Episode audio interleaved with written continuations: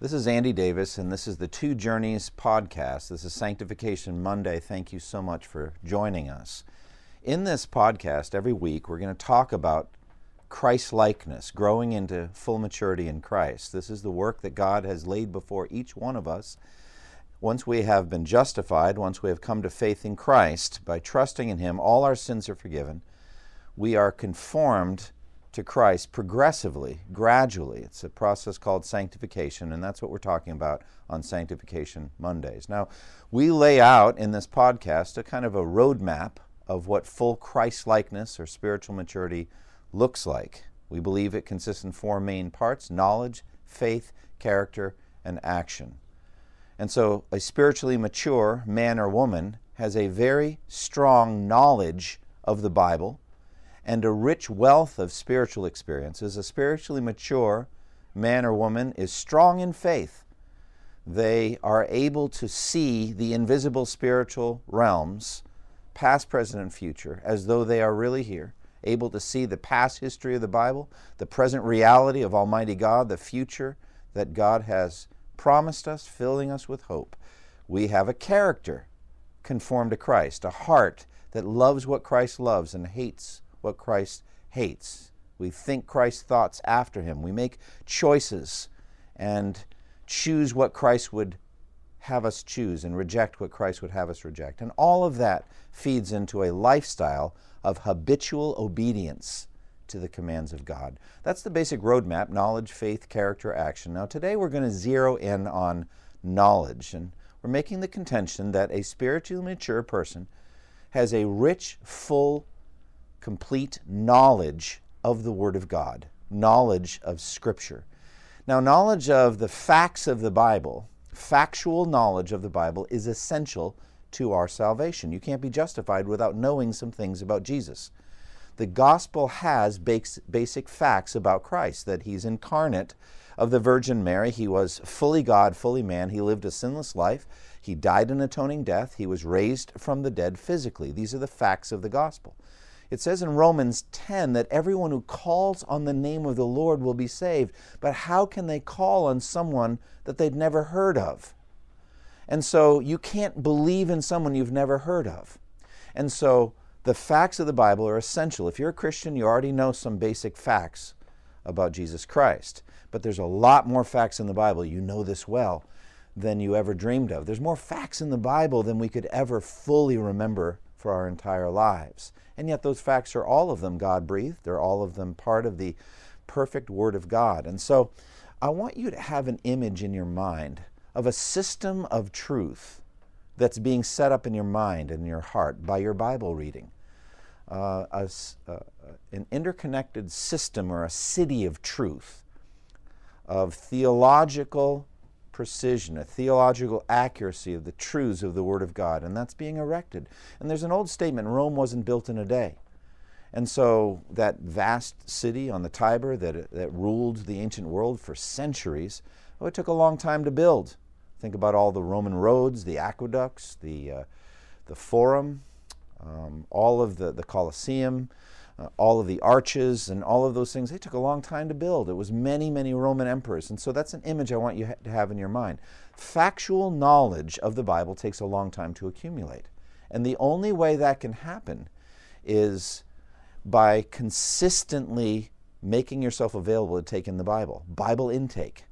And so, what we're asserting today is that a spiritually mature person, a man or woman, a spiritually mature individual, has a full, deep rich, comprehensive knowledge of the facts of the Bible. You know what the Bible teaches, you're aware of it. The only way that can happen is if you regularly, consistently take in the Word of God. So think about all the facts that we're talking about. Some of the facts are, are more obvious than others, such as in the beginning, God created the heavens and the earth. That's a fact that the Bible asserts.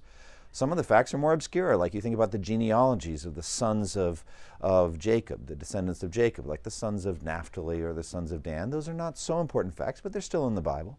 The facts of the gospel, we've been over those a few times, and there are many other facts besides. All of them are part of what God wants us to know. God doesn't say anything to us in the Bible that He doesn't want us to know about, and there's a lot to learn. So, a spiritually mature person is going to be regularly, consistently taking in the Word of God. You're going to be accumulating biblical knowledge.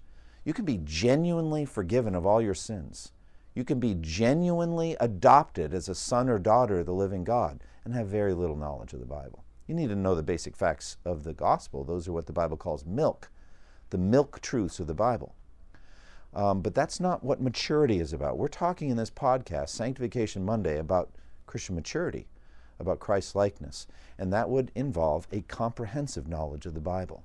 And so you need to be regularly, consistently taking in the facts of the Bible, taking in the, the, the teachings of the Bible, reading it consistently. And as you do, you're going to find more and more that the facts that you take in are going to connect with other facts.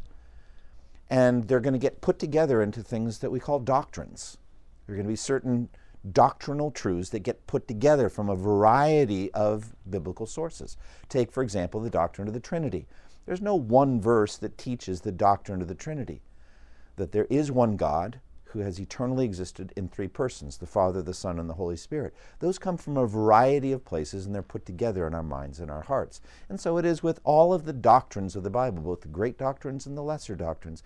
They come from facts of the Bible, scriptural facts that then combine, somewhat like the atoms in the periodic table, the hydrogen and, and oxygen combines two hydrogen and one oxygen, H2O, to form water.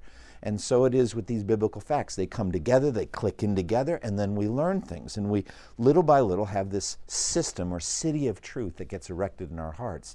That needs to be going on, dear friend, in your life. That needs to be happening inside your heart. And it happens only by consistently reading in, taking in the Word of God. And I would contend being part of a healthy local church where you're hearing somebody unfold the Word of God week by week, doing faithful exposition and feeding you by the Word of God. And so be in the Word every single day. Sit down in the morning, crack open the Bible, be on a systematic reading plan, take in the Word of God, feed your soul on it. I would also recommend that you memorize scriptures. You can just little by little be taking in the truths of the scripture.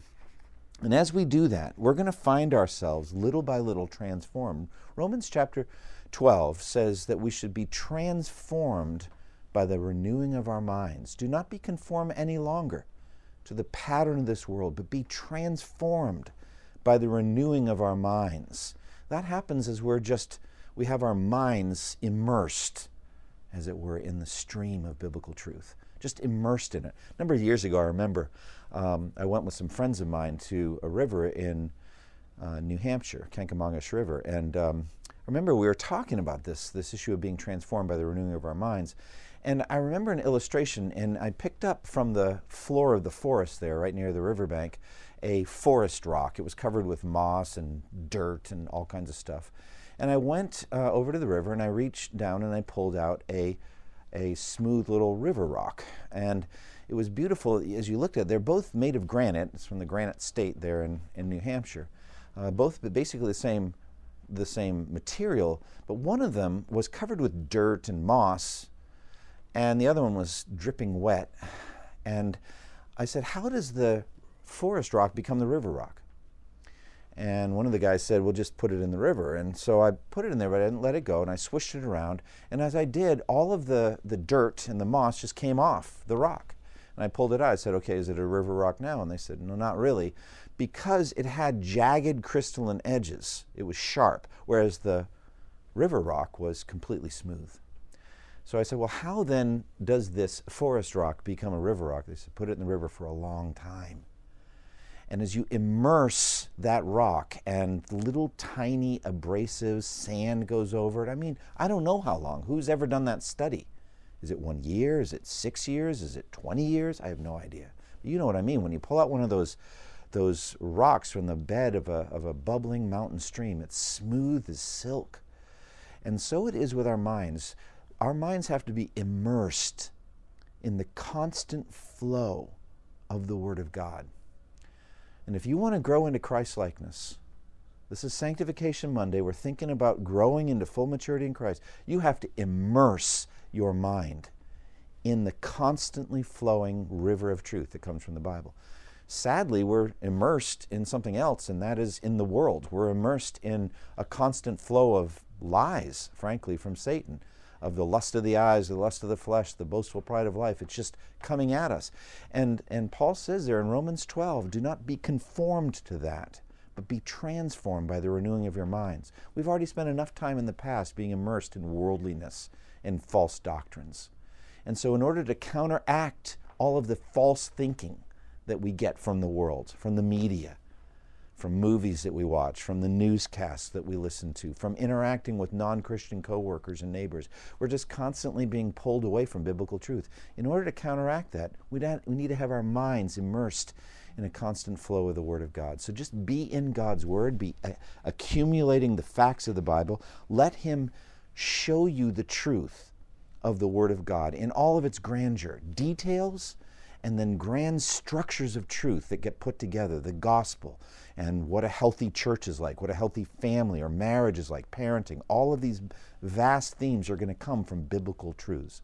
Now, you may think this is so overwhelming. How could this ever happen? But the Lord has given us the indwelling Holy Spirit. We have the mind of Christ and we have the Spirit of Christ within us. And after Jesus was raised from the dead, he began to tell his disciples what the plan was going to be for the rest of their lives. They're going to take the gospel to the ends of the earth. And he said, This is what is written. And he quoted scripture the, the Christ would suffer and rise from the dead, and then repentance and forgiveness of sins will be preached in his name to all nations. And then it says beautifully, Then he opened their minds so they could understand the scriptures. Isn't that beautiful? He opened their minds so they could understand the scriptures. That's what the Spirit of Christ is here to do in your mind. So as you sit down and you have your quiet time, maybe tomorrow morning, or if you've not had it today, do it after you're done listening to this podcast. You open up the Word of God and you say, Oh Lord, send forth now your Holy Spirit. Illuminate, lighten up the Scripture for me so I can understand its truth. Open my mind to understand the Scripture. Speak to me the truth. And as that happens, your faith in Christ will get stronger and stronger your knowledge of who Christ is is going to get stronger and stronger. And, dear friends, that is exactly how you're going to be progressively conformed to Christ. Little by little, you're going to be abiding in Jesus. You're going to have His words abiding in you, like He says, I'm the vine and you're the branches. And you're going to abide in Jesus and you're going to bear much fruit.